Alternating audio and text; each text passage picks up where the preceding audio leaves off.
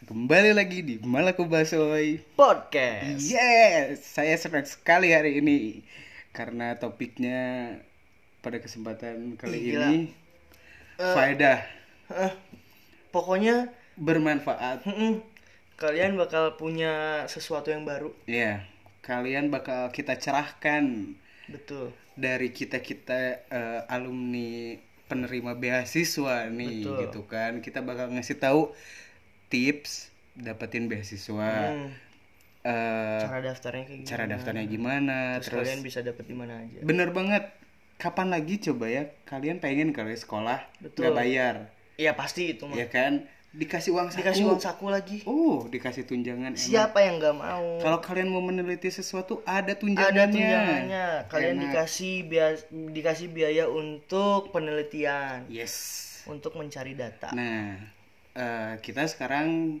udah udah kita udah riset Betul. kita udah riset total kan kemarin yang di Q&A itu kita bilang kan persiapannya nggak pernah Nggak pernah persiapan, malah persiapan. ya gitu Nah, tapi kita riset dulu sekarang. nah kita riset dulu ini benar-benar kita mau ngebuktiin gitu dengan riset itu bakal menjadi podcast yang bermanfaat gitu ya Betul sekali. jadi eh, dalam kehitungan ketiga kita bakal ngejelasin dan kalian harus dengerin seksama ya. Jadi penjelasan untuk kalian mendapatkan beasiswa adalah sebagai berikut. Satu dua tiga